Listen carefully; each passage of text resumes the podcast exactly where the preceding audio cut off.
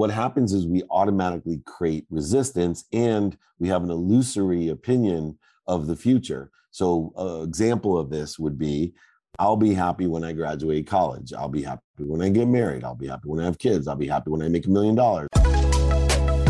This is the playbook.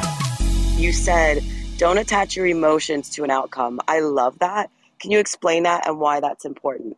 Oh, what a great question. It's counterintuitive uh, because people are like, what do you mean, Dave? You don't have goals? Um, which is indicative of another lesson, right? It's not what I say, it's what you hear. And when we're talking about attaching emotions, the energy that you put into motions, you're feeling uh, to an outcome, what happens is we automatically create resistance and we have an illusory opinion of the future. So, an example of this would be I'll be happy when I graduate college. I'll be happy when I get married. I'll be happy when I have kids. I'll be happy when I make a million dollars. I'll be happy when.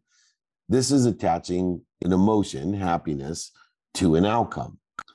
And what happens is we create resistance to that outcome the minute we put our emotions on the outcome because time, the man made variable that I talk about so frequently, shortens every second that it doesn't happen.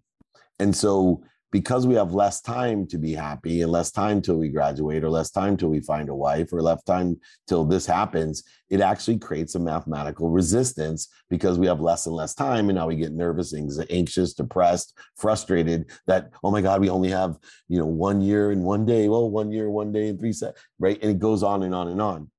And so if we can transform that emotion and say i'm going to be happy pursuing every day the best that I can, my potential of finding the best partner, of learning the most that I can, of getting into the right school at the perfect time, doubling the amount of money that I make. I'm going to enjoy this so much by being consistent and persistent in the pursuit of it that we can lessen the resistance, mathematically and physically, lessen the resistance by detaching that emotion from the outcome and putting it where it belongs in the pursuit. I'm blessed to have a mentor and a friend named Chris Gardner. He wrote a book called The Pursuit of Happyness. They did a movie about that book called The Pursuit of Happyness with Will Smith. And I jokingly told him he misnamed his book and the movie because there is no pursuit of happiness. Happiness is the pursuit you're happy when you're pursuing. And it's impossible when you're in a form of gratitude or in pursuit to be unhappy.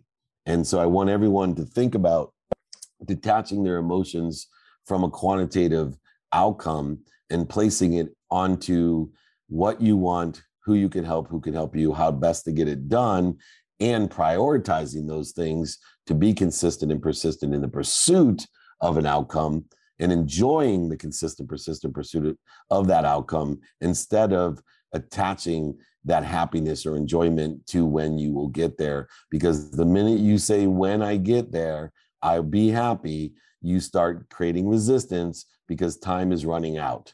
The minute you say, I'll be happy when, time is running out. So don't attach those emotions to an outcome. Don't create any more resistance than necessary and enjoy the consistent, persistent pursuit